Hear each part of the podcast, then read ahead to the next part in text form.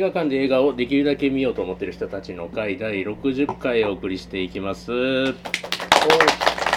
さあまずここからは新作課題作です、えー、タイカワイティティ監督の、えージョジョラビット」でございます。はい、えーではまず、えー公式サイトからちょっとイントロダクションの文をお借りして、えー概要のご紹介です。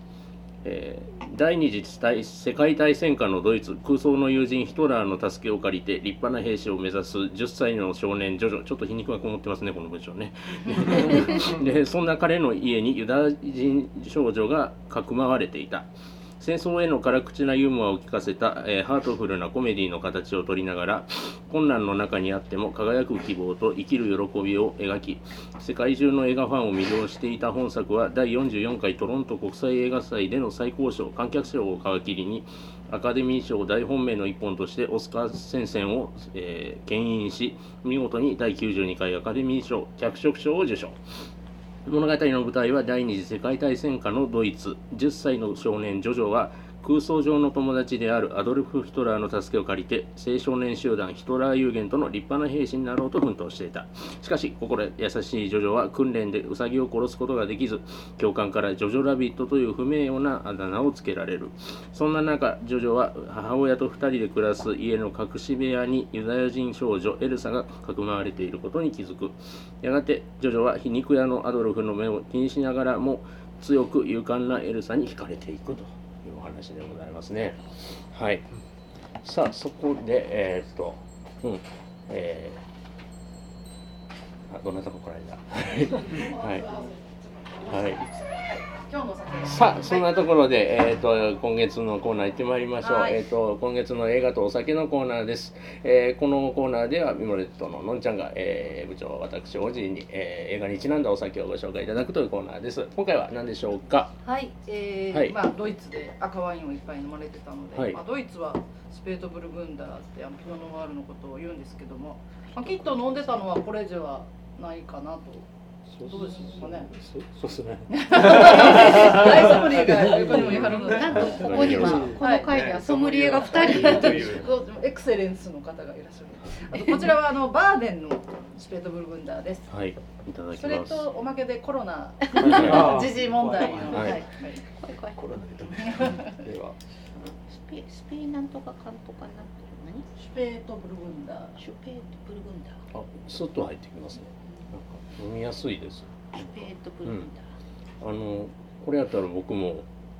あのお母さんみたいにラッパ飲みしても大丈夫。あのいやお酒うまいんですけどね。あのずっと飲めます。はい。はい。ちょうどねあのメインビジュアルの色ともちょっと合う感あじというかね。これもなんか。はい。ねあのこのねなんだろうこのナチスの赤のかっこよさの功罪というか なんかそういうことも思ったりみたいな感じもしますがはい。そんな感じでお話始めていきましょう。えー、とではまず、えーご覧になってきた方挙手をお願いします。あ全員見てきてますね。ではいつもちょっと2択でよかったうんみたいなんで、えーアンケート取ってからちょっとそこから転がしていくんですけど、えーよかったよという方よろしいですかうーんという方。あ二回ですか？とのんちゃん。あ大多数が良かったよの中に海蔵さんとのんちゃんがうーんと。さあどういう どういう転がり方かというところでございますが。はい。えーとどどなたから振ろうかな。えっ、ー、とね。じゃあ久々にえっ、ー、と清水さんからお話を。はい。そうですか。伺いましょすいません、僭越ながら。うはい。緊張するわ。そうですね、あの、本当にあの子供の目から見た戦争という感じで、あのやっぱりこう大人の目から見た戦争映画と違っていろいろあの抜けがあるというか、自分の見たいものを見ているという、そういう視点で進んでいくので、それなりにやっぱりそれがいいっていうところありますよね。こうなんていうかすごく残酷すぎるところは見せなかったりとか、すごくよくうまく作ってあると思います。特にああと思ったのがお母さんの靴。なんであの靴あんなになんかあの強調するんだろうなまた「ああもう」みたいな「ああもう分かった」ってよよくこんなこうや優しいっていう。もう残酷だけどすごい優しい表現だなっていうのもありますしとにかくあの本当に子供本当に子供向けじゃないんですけど子供目線で本当はすごく残酷なことが起こっているのになんかその残酷さにちょっと幕がかかったような感じのこう表最後までそういう表現の仕方でもうとにかくまあよく考えて作ったなっていうあとはこう大会ワイティティ監督のヒトラーが 面白かったですね。なので、まあ、そういうのはあれも本当にいかにも子供らしいなんかはちゃめちゃなこうあんなんあるはずないのにこうはちゃめちゃででもうラストもなんかあなんかこうほっとするような切ないようなこうこの先考えたらうんなんだけど、まあでもそれもやっぱり子供の目ということで全てこうワンクッション置いた感じで進めてるっていうのがすごくよくできてるなと思いました。大体こんな感じで。はい、あとはやっぱさすがマンスリーシネマト。普段普段のね、申し訳ないなというところでございます。はい、あ、もう一人おられてますので、では簡単に自己紹介なんか。あどうも。あのビッグです、はいえーちょっと遅くなってすいません、えー、とこちらではどうやったかわからないんですけど、えー、と奈良の方から出てくるときはすごい土砂降りの雨で、うん。えー、とまあいろいろあってちょっと遅れてきたんですけど。大阪もね割と強かったんですけど、今は神戸住吉はちょっとだいぶ晴れ間が出てきてますね。着いたらいいねとか、はい、あの梅田の方から兵庫に入ってしばらく行くといつの間にか晴れ出してきて、なんやというか ジョーラビットはあれジあュービットのいつものネタブで言いますと。あああのいいいい方。いい方で。ただ僕のいい方はあの大体いいやつはいい方なんで。あんまりはい。ということでよろしくお願いします。では今日初めて星の、えー、マッサンさんのお話を、マッサンでいいですか？あのさかなクン問題みたいな。あすみません。はい。二回二回見ました。まあなんか、戦争でずっと見る前なんか戦争のことをずっと描くのかなと思ってたらそうまあ戦争ってほんまにあの一瞬のシーンだけであとはもうそのジョジョのあの最初ヒトラーを崇拝してるところから有限島の中に入って自分も立派に兵となっているところからだんだん周りのそのお母さんの愛情とかそのエルサと出会ってとかって変わっていくそのヒューマンドラマチックなところですごいああこれすごいなんかあまりヒューマンドラマの昔と並みないんでなんか面白いなと思ってただ映画のその最後のワンシーンぐらいでドッとそのちそのそれまでの残酷さとかとまた別のその戦争の中のそのリアルな描写というか残酷なシーンでバーッと持っていかれて。まあそこでもうなんか僕のタッチポイントとかがなんか驚いたんですけど女の子が普通になんか大体イメージって戦争で男の子の兵隊が男男性青年の兵が行くっていうこととかイメージあったんですけど女の子も普通に銃持って戦ってるんだっていうところにまあ個人的に衝撃受けたりとかしててその戦争のなんかし真実というかそのリアルさを描き出しててなんかそうですねそのちょうど時代背景まああんまりそのドイツの歴史はそんなに詳しくはないんですけど、うん。時代背景とかしっかりされてるんかなって思いながら見てすごい良かったなって。うん。まあ、最後の終わり方はちょっとなんかうーんっていうなんか最初最初から最初その年まで弱かった分僕僕自身最後の終わりがちょっとうーんって最初見た時は思ったんですけど、一1回目映画館で見てその、えーとクレンツェンドルフ隊がっていうシーンで泣いたりとかそれ2回見たら他のシーンで泣いたりとかっていうぐらい、2回見てよかったなと思えたんでいい作品やりたいなって個人的には思いました。うん、ありがとうございます。なるほどな。あのー歴史の話で言うとこれ個人的な話なんですけど小3の時に母親にウィーンに連れてかれたことがありましてそこでオプションでアウシュビッツとかアンネ・フランクの隠れ家とかに行ったりしたので今回かなりそのことを思い出したりしてで後に母親亡くなってたりするんでいろいろなんかいろいろダブってしまってなんかすごい個人的に印象に残る映画だなみたいな、うん、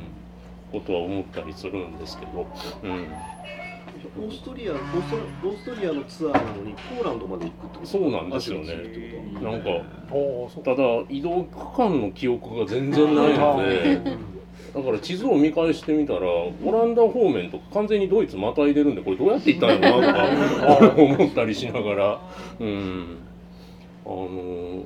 ずっと幼稚園の頃の話だと思ってたらあのロストワールドのステゴサウルスのおもちゃを買ってもらったから全然年代が合わへんとかね。あの今31なんですけど。調べたりもごめんなさいえっ、と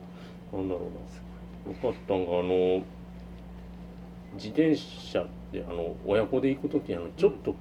恋の表現としても素晴らしい表現やなって思ったんがあのお腹の中で蝶が舞うようだっていうそんな経験しばらくしてないなみたいな。こ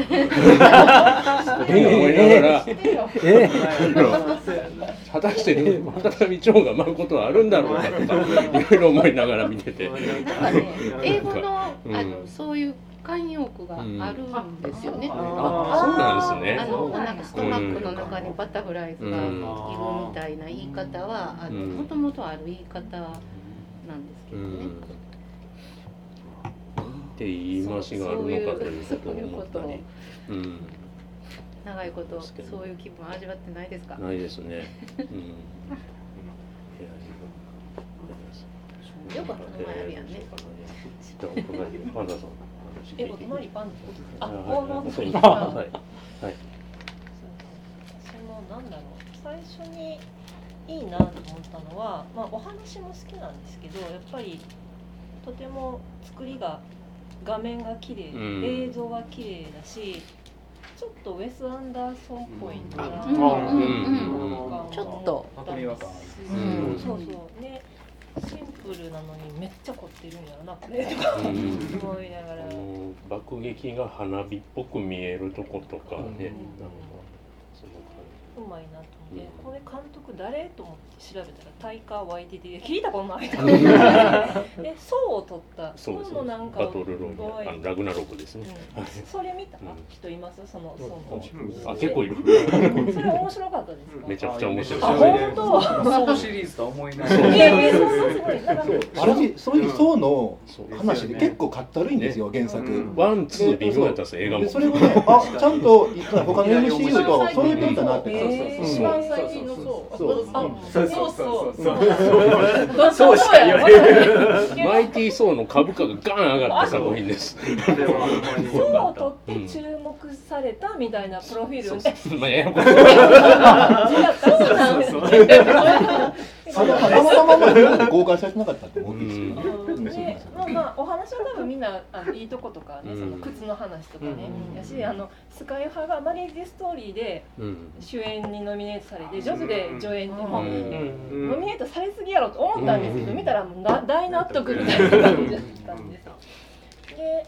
まあまあ終わった後にいろいろ読んであの町山さんなんかは結構ちょっと原作を変えすぎやみたいな評価があって。途中まったん。ですけど監督のプロプロフィールを読ん。だらお母さん。お父さん。があのオーストラリアのアボリジニの原住民の系で,、でお母さん。がロシア系のユダヤの人で、そのちそう,、まあ、そういうバックグラウンドの自分がヒトラーを演じるっていうのが最高の皮肉だと思ってやりましたみたいなこととかあと結構このアワードシーズンにいろいろ賞にノミネートされててバフタっていうあのイギリスのアカデミー賞みたいなやつでも脚本賞を取らはったんですよね。でそこでなんか言ったあのコメントがあの植民地から来ましたみたいな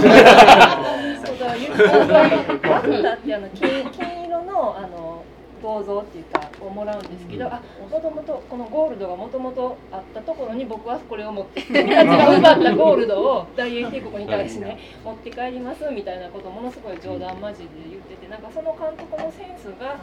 好きやなと 思って、うん、作品も好きだけどなんかその監督の反骨精神みたいなところをうまくそのユニークさとかああいう、ま子どもの視点とかも入れて割と幅広い人に受け入れられるようなあの作品に仕上げてるっていうその才能にちょっと惚れたなっていう感じ、俳句でございます。以上でありがとうございます。では握手して。田村さんどうあ僕僕ですか今日はなんか順番にまとめてあーっていう感じになってるんですけど。まあ、僕はいいっては言ったんですけど最初の10分のキャンプのところまでは実はええー、っていう感じで実は、うん。あのナチスのキャンプのシーンってすごくめちゃチャッチー感じがして、で最初そこで始まったああ失敗したかなと思ったりなんかしたんですけど、うん。でもやっぱだんだん見進めていって見終わった後やっぱ改めて感じるとやっぱりなんかそれぐらいなんか洗脳とかフェイクニュースというかそういった情報のあれでもう子供と同じぐらいの目線でもう大人でも僕らでもやっぱりもうそれが染まってしまうとああいうふうになってしまうんだなとまあ皆さんもおっしゃいましたけどジョジョがやっぱりねヒットラーに崇拝っていうかそういうのも、えー一緒ですしやっぱなんかそこら辺の恐ろしさっていうのをなんかちょっと見終わった後にやっとああそうなんだなと思って気づきました。まあね、メリハリがすごく効いてる映画だったんでそれが逆に、まあ、まあ日本だとやっぱすぐどっちかっていうとコメディに行くか、ね、ハードに行き過ぎてっていう、うん。まあ、どっちかというと戦争ものになると絶対ハード系に行っちゃって誰が悪いとかそういう話になっちゃうと思うんですけど、まあ、そこは、まあ、ある程度まあねこあの戦争に関してはもうね、まあ、悪いのはあ悪者は決まってるんですけども まあでも僕の中ではそういうあの洗脳される怖さとか情報のやっぱこれからねますますスピード化が速くなるだけになんかますますそういった思想とか、ねそういったものは自分でやっぱりちゃんと持ってないとダメなんだなと思いました。まあちょっとそんな感じですね。まあうんまあ点数から言うと好みではないんですけどまあ70点ぐらいかなっていう感じ。まあでも、うん、良かったと思います。はい。ありがとうございます。ではではえなんですねうんまあいや今回ほら珍しくアカデミー作品賞がほぼ1917がほぼ見れたっていうつもりだったんで,、でまあ、とりあえず全部見とこうと思って。でなんかただジョジョに関してはね他の作品のある程度あの下準備とかしたんだけどジョジョほぼなんか情報なしであ時間的あいけるって感じで見たんですよ。でいきなりあのほら、えーマーク・レスターじゃないえリチャード・レスターか。あのビートルズ映画ね。ああああああのあのほらあのなんかあれですよ。あのオマージュで始まるでしょ、うんいやいやいや。うんそういやいやうん。そううん。ででその後のなんかあの例のその言うたらキャンプからの食はいあのあとあのあれですねあのヒトラーイマジナ完全にあれはモッティ・パイソンのはい。うんああなるほどねと要するにあのあえて悲惨な状況をポップに描くということで、あのだからあいやなんか怖いから見ないとかうんあのそういう人もちゃんとでもこういう現実あると見るよということでね、あの一応砂糖をすごい苦いお茶の薬に砂糖を加えてっていうね、あなるほどうんそそういう、あのー作品だと思って。でそれが全部成功するかどうかではちょっとそれどうかって部分も正直あるんですけれど、まああのかなりあのその辺はうまくできる。でちょっと思ったのが全然あのジャニーズ・マスター東秀夫の一連のあの日記シリーズあります筆頭日記。あとかあのアルチュー日記とか、あうんうん。要するに書かれてることはものすごい大変なことですよ。だからそんなに、うんホームレスになってなんか山の中住んでるとか、取材に行っていたと思そうってくださいそう。である自分の病院にでそこがもう非常にとんでもないうん。あの場所なんだけどただほらあのあの語り口とあうん。とあの東さんの可愛い線ねあれでねすごく中和されて結構サクサク読めちゃううんね。でもよく考えるとこれすっごい体験記だなって。いうねうんあのなん。かこういうのに関して多分こういう経験に関して非常にだからまああの抵抗感あるって方もおられると思う特にまあそれをその体験したってことうん。ただこれはあの要するに僕はそれであの非常にあのあれですねあのそういうのは評価したいなと思いますあとまあ容器ねメガネのああうん。ぽっちゃりぽっちゃりの下のヨッキーはねスクリーンの外でも可愛い。彼は絶対あれですね。もうスターになりますね。サムあの赤オスカーの時にあの大会ジャストウォーンみたいなウォーンみたいな言ってる動画がありまして あのタキシード着てくるくる回ってる動画があるんですけど。なんかショートってねあのなんかあの壇上に上がってほしかったなってホームアランのリブートの主演が決まってる。らしいね。うん。あのついつい言いましたからそれでいいもん。ですけど電車の中子供の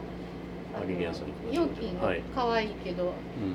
主人公のことのなんかこう友情がまた可愛いうん。感じやし、あと主人公の子のあの女の子への恋心うん。がまた可愛い。すごい可愛くってめっちゃその辺はキュンキュンした。わなんか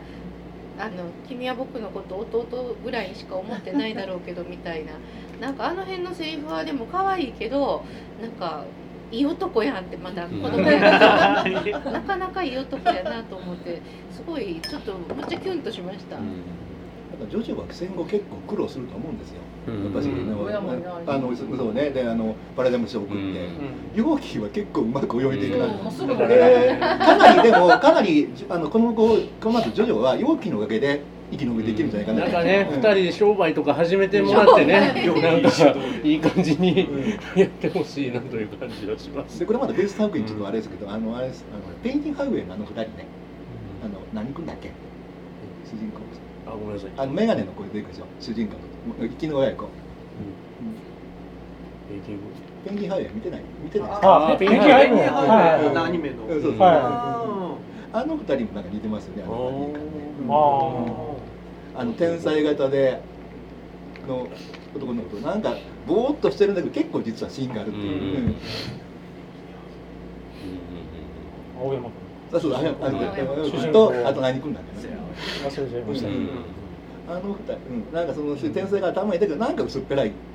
うん。現実に足つけてないと、うん。うん、ぼーっとしてないとなんかすごくちゃんと、ん。多分これ成長したら立場逆転するんだろうなみたいな、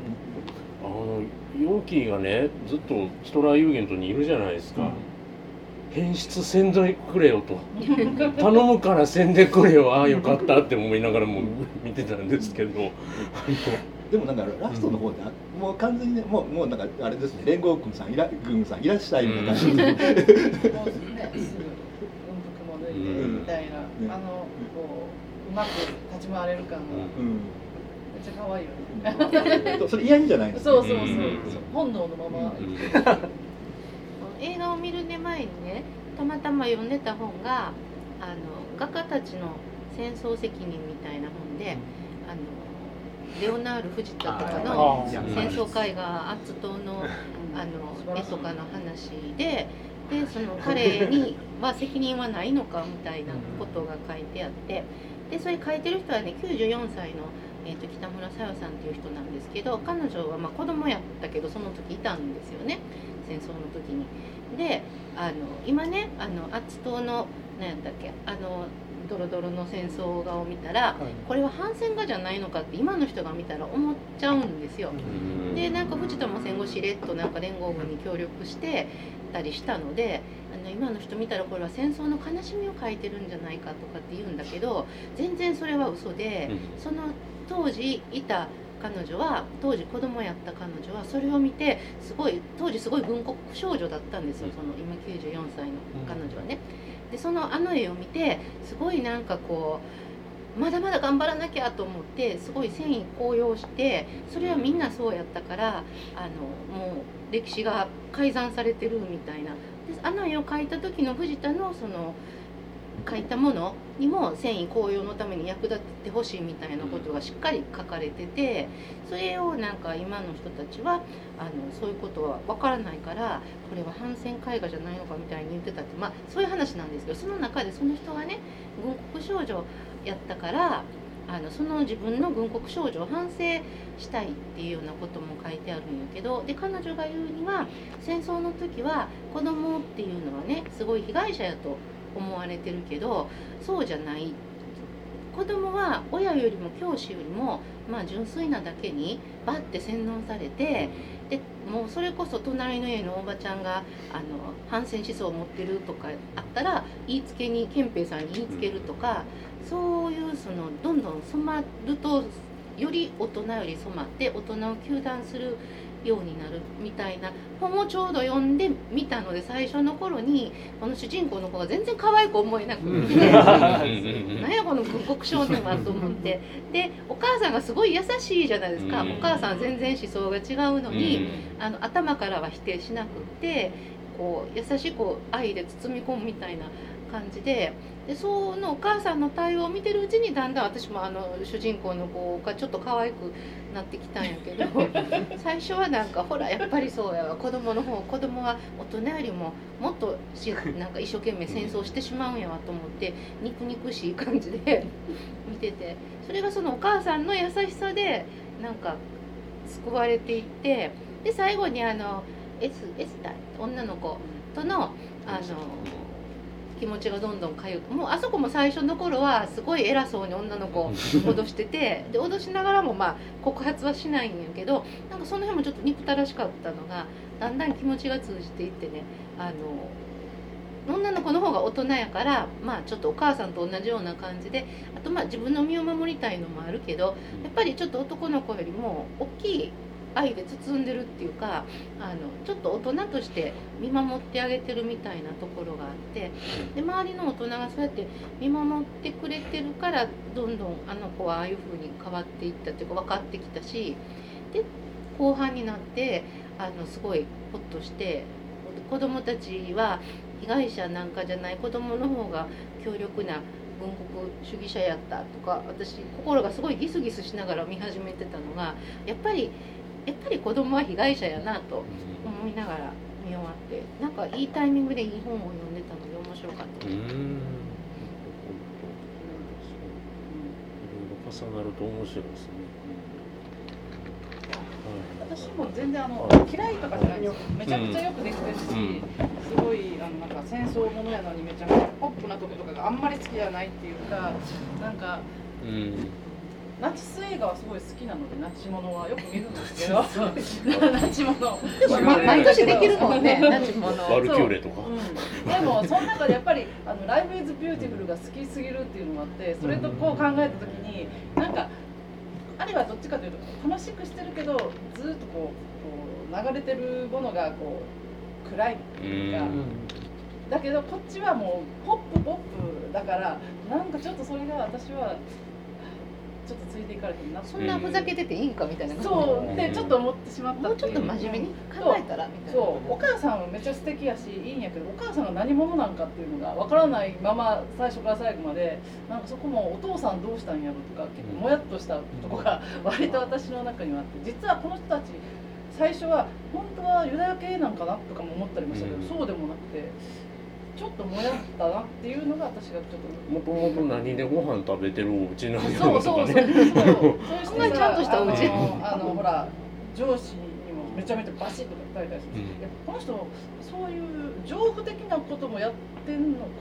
とか思ったけど。そこはジョジョの視点やから、その辺曖昧な、うん。分かる範囲のことしか表してないんで、そう。だからそういう高級娼婦的なことをやってるのかじゃなかったらあんな派手な服着れないしとかいろいろ思ったりも。ササム・ロックウェルとあのお小姓さんはできてるでしょ？そうそう。ああそうそうそうそうそう。あのシオン・グレイジョイはそうそうそう。それはできてるよだけど何にあの人がそんだけこう強く出れるのかっていうのがわからないのがでもそれはもうわざと表してないやろなっていうのでもう完全視点がジョジョやったんで、お母さんのお父さんが高級官僚とかやったとかそうそういう設定もたまにあるよねっていう、で娘はお父さんどっかレジスタンスやそうレジスタンスみたいな話それやったらあれどっかどっか出てきてましたっけ、なんかなんなんかのなんかのネットの紹介で見たんが、実際に映画の中でその言及があったからちょっと、ね、もう記憶が曖昧になってるんですけど、なんかそんな話ですよ、それ原作に出てくる原作ではレジスタンス系なんだよね。だからここら辺の。学校の先生とかやっとやっとサム・ロックウェルの名前が出てきて、うん。大好きやったんですけあどー。あのキャラがもう出てくるたびにちょっとキャプテン K そうでもやっぱ最後のあの、そこにも出てるんでパンフレットにも出てるんですけど、チューブぶっ放してるうん部下と一緒に、ありえない武器なんですけど、あの装飾とかが。あの辺とかすごい好きでそこですね。そうそうその場面。あうん。大体僕はもう出てサムロックウェル出てきた瞬間に心ときめいてましたけど、そういえばなんかこのシーンです。ピンクの三角いやつをいっぱいつけてるのが、うん。あれなんかあのこう同性愛の人に貼るやつだったっていうそういう。話をなんかネットで読んだな。んでねもうどうせ最後だから言ってもううんバ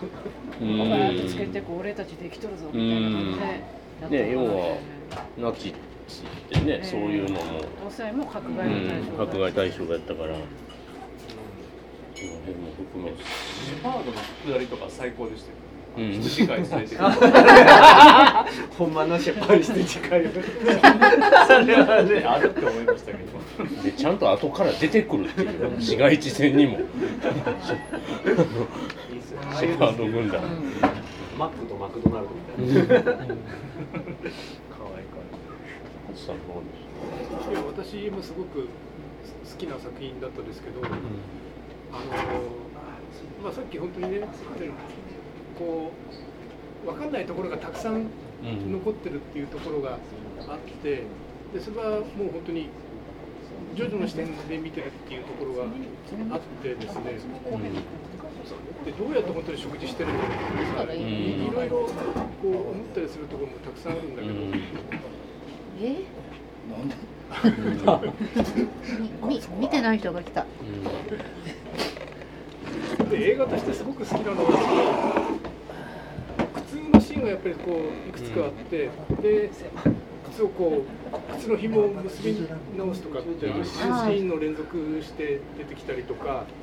あとは踊りですよね。あの自由になったらこう踊りをしようとかって言ってそれが最後ラストシーンにまた結びついてくるっていう。ああいう一つのこう描写の連鎖性みたいなところがすごくすごくできていて、でこうユダヤ系のこの少女をかくまってるって話だともうちょっとほら悲惨な話というかさ、アンネの日記とかさなんかもっとギスギスしたような話がこれまでだったんだけど、こんなになんかもうちょっとこうほのぼのとしたような感じで見られて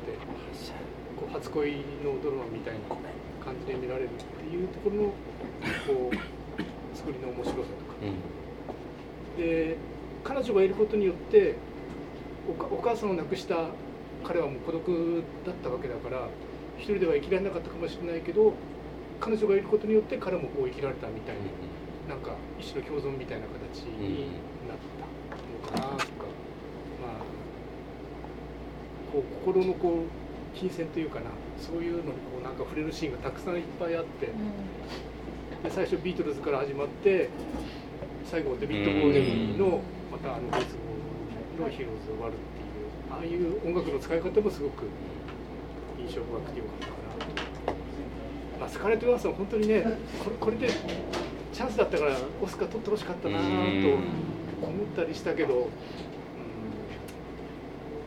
残念っていう感じ。いつか取るよただね、いつかっていつ、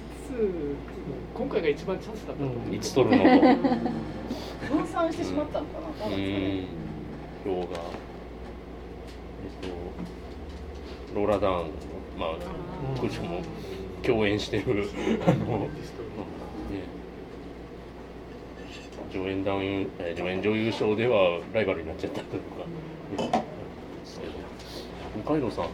どうでしたでしょうか？えっとですね、はい。あの映画としてはすごくいい出来だと思うので、それはもう全然単にその自分がユーモアのセンスがないっていうことが自分の中で露呈い。やいやいや。そんなことなんですよ。あのえっとさっきちらっとお話しした戦争映画ってある種結論が出てるみたいなご意見あったんで本当そう思うんだけど日本人が作るとあのこの世界の某っていうことになっちゃって、あれ僕大嫌いなんですよ。どうしてかっていうといつまで被害者ずらしてんだっていう。お前の国がやったらお前の戦争だろっていう気がしちゃうんですよ見てるとで私の父親は昭和6年母親は昭和11年なんですで彼らにとっては戦争っていうのは天災なんですよ。天から降ってくるディザスターでしかないでそういう人に育てられるとそのアンネ・フランク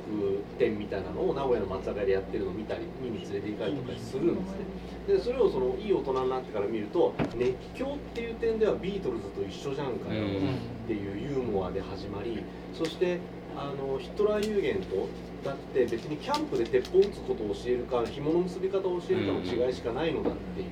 ことがありだけど実際には手塚先生のアドルフズなんかでその、えっと、大人にユダヤ人っていうのは滅ぼした方がいいって教えられれば一生そうなんですよね。自分の友達のパンヨのアドルフにこのユダヤ人めって言って襲いかかって撃たれて死ぬっていうのがラストシーンなんだけど結局その子供ってそういうもんだしその思想とか熱狂っていうのはそういうもんだと思ってるんだけどでもあのこの世界の方にはそういうシーンがまるでなくて被害者としての戦争しかなくていつまでそんな甘ったれたこと言ってんだっていう気がしてしまう。でその点からするとこの映画はすごくあのなんていうか悪ふざけで作ってるっていうか、やっぱりユーモアのセンスが全然違ってやっぱりさっきお話のあの前川さんが言ってくださったようにあのお砂糖をちゃんとかけて食べやすくしてでもその飲み込み食べるべきところは食べなくちゃっていう思想に貫かれてて素晴らしい脚本だとだから脚色賞を取ったと思うし、そうだよなと思うんだけどそれが飲み込みきれないというかなんかそこに自分の限界を見ちゃったなっていう気がしてそれで僕は乗れなかったっていうなるほどなるほどなるほど、あの確かに。本当に面白いなと思って見させていました。僕も劇場で見てましたら横の女性がですねあのジョジョが吹っ飛ぶシーンで息を飲んでらっしゃってあの そこを笑うかどうかっていうところが多分こうユーモア合わへんとか結構境界線の一つであったのかなとか思ったりとかあのあの後半のアドルフがあの血まみれだったりでちょっと引いてる人とか劇場で聞こえたりしたんですけどあの9時ぐらいなのに満員でしたけどあのなんかあのうん。かそういうとこは思ったりしましたけどね、うん、あの映画的なストーリー的なそのディティールの矛盾なんかいくらでもあるんですよ、うん、だってあんな優しいお母さんに育てられた人がヒトラーユニエント入るかとか、ね、うん、そういうことは言い出したらキリがない、そういう問題じゃない。んですそういう問題じゃない。でもまあ監督自身がこのマオリ系ユダヤ人、だからまあそういうところも見れる気はする。これそうじゃなくてその加害者側のあのゲルマンの人そうそうそう。バリバリそういう人たちが作ってたらなんかちょっとなんかはそう反省するべきところなんじゃないのという気持ちにはなるかもわからないけど、まあ、この監督やから自分がその被害者の立場やったからこれだけふざけたこともふざけたタッチで作ることができたんでしょうけどね。結構なんかやっぱり「ライフ・イズ・ビューティフル」と引き合いに出す人ど、全然違うやん「ライフ・イズ・ビューティフル」思いっきりユダヤの話。で、これはドイツの話やから。真逆やんとか。ドイツ人がどう受け止める話っていう話。ですよ。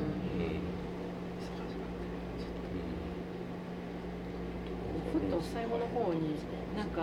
こうこう英語で喋ってじゃドイツ語という体で聞いてねって英語で喋ってるじゃないですか、で連合来た時に英語で喋ってて言葉が通じないとかって。一瞬なんかいやいやいや分かる、ね、約束分かるけど一瞬なんかナチスもの二次大戦ものがいろいろ工夫。を あの僕が好きなのはあのトム・クルーズの「ワルキューレで」あの最初はドイツ語で喋ってんだけどだんだんフェードで英語になっていくという。ドイツ語っぽい鉛の英語あれはさ私なんか全然わかんない。ドイツ語っぽいなってめっちゃ思っちゃう、うん、なんかそうタモリとかがやってる感じ。ああいうそうそうなんかああいうあるんやと思って英語でも。なんかドイツドイツ弁の喋り方となるとどうしてもヒトラーのしゃ喋り方みたいな感じになるのかなみたいな感じとか いろいろありますけどね。笑わなきゃいかんとか、う。ん、ちょっとわからなく そうやわ。演出ミスなのかどっちやこれはという。うん、なんかあと気になったのがあのソ連が来てるっていう話と米軍が来てて分担してなかったっけあの辺とか思ったりその辺実際どうやったっけなみたいな。あんまりあの辺のミリタリーのことは詳しくないんですけどソ連が来とる言うてたのに米軍来たからみたいな感じは思ったりはあったんですけど。うんそこは特に。ここまで正確なんですね。ミリオタがいないからな。うん。だからなんかまあね、あのほら最後にほらみんなに子供たちがステンガンとかグリースガン持っておかしいとか言うんですけど、俺をあ多分露覚した武器で要するにほらもう疲弊して、ねシュマイツァーみたいなまあもう浮き当たらないからそれ使ってるっていう描写なんだなと思ったんだけど、まあ戦争の腹渡うんそうそうそうとかもそうですもんね。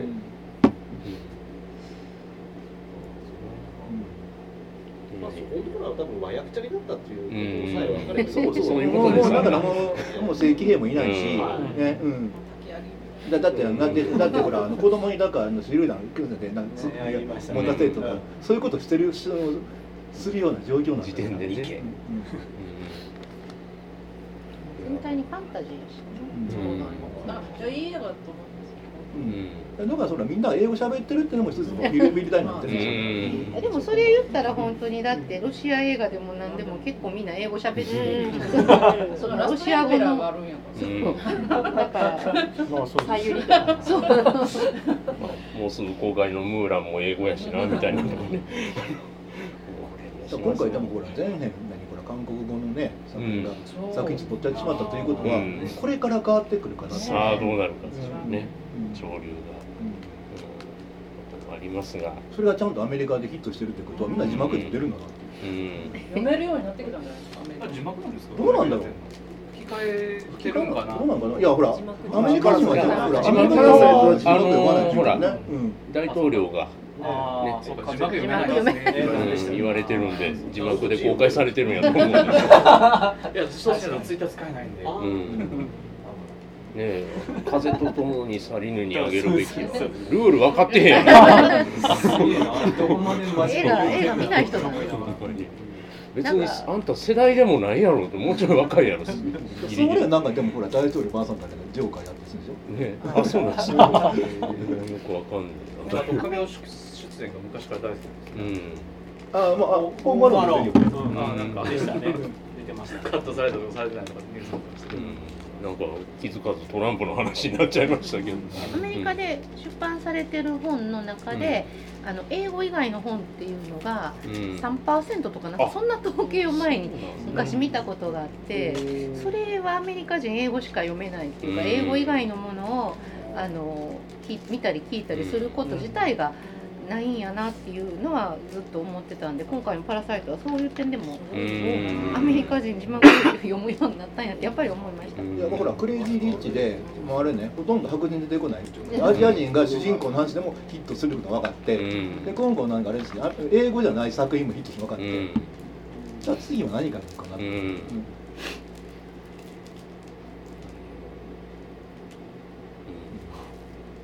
でもどれかの次の映画全部クリーンゴンコーってどうしよ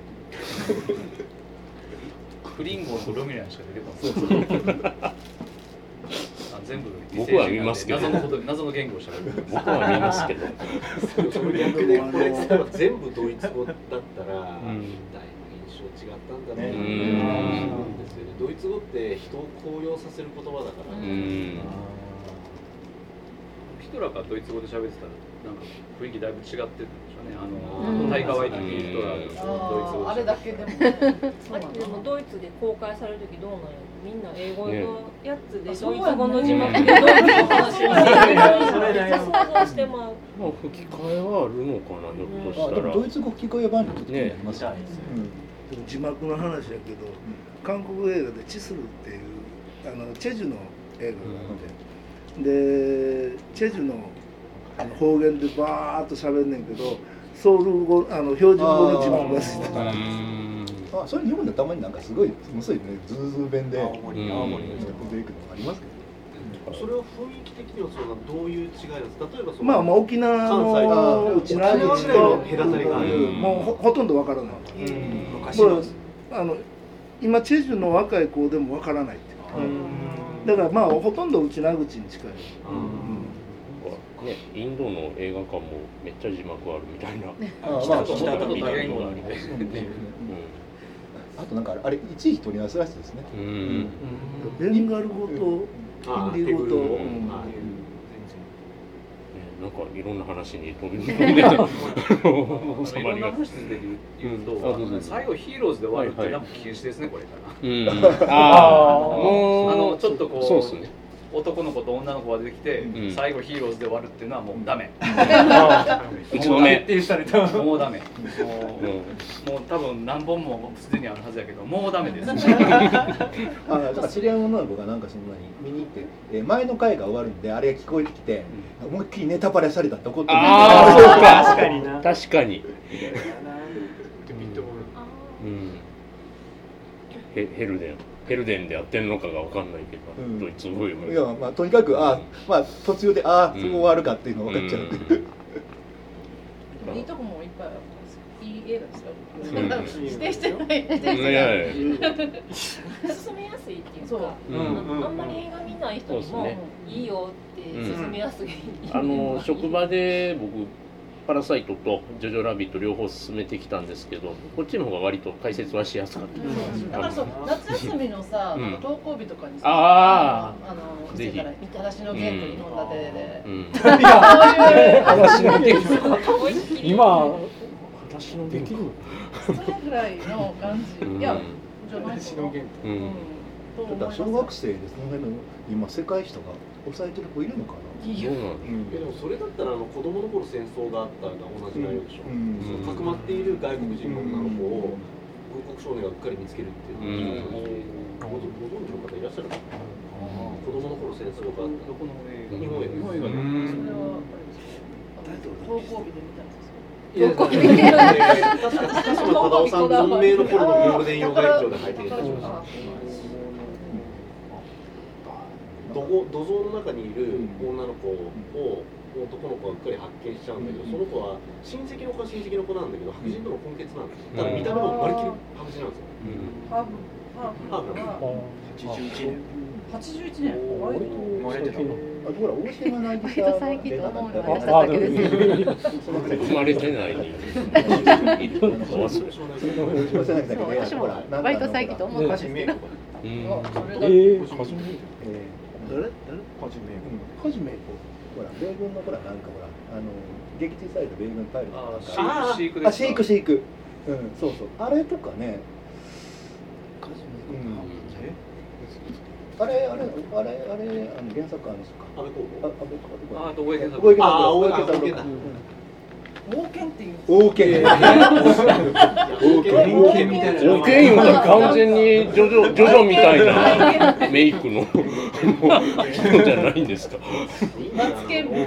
国民栄誉賞を受けるけど松山栄誉市民賞を受けないとかって変なやつなんかどうでもいいんですよきっかけありそう。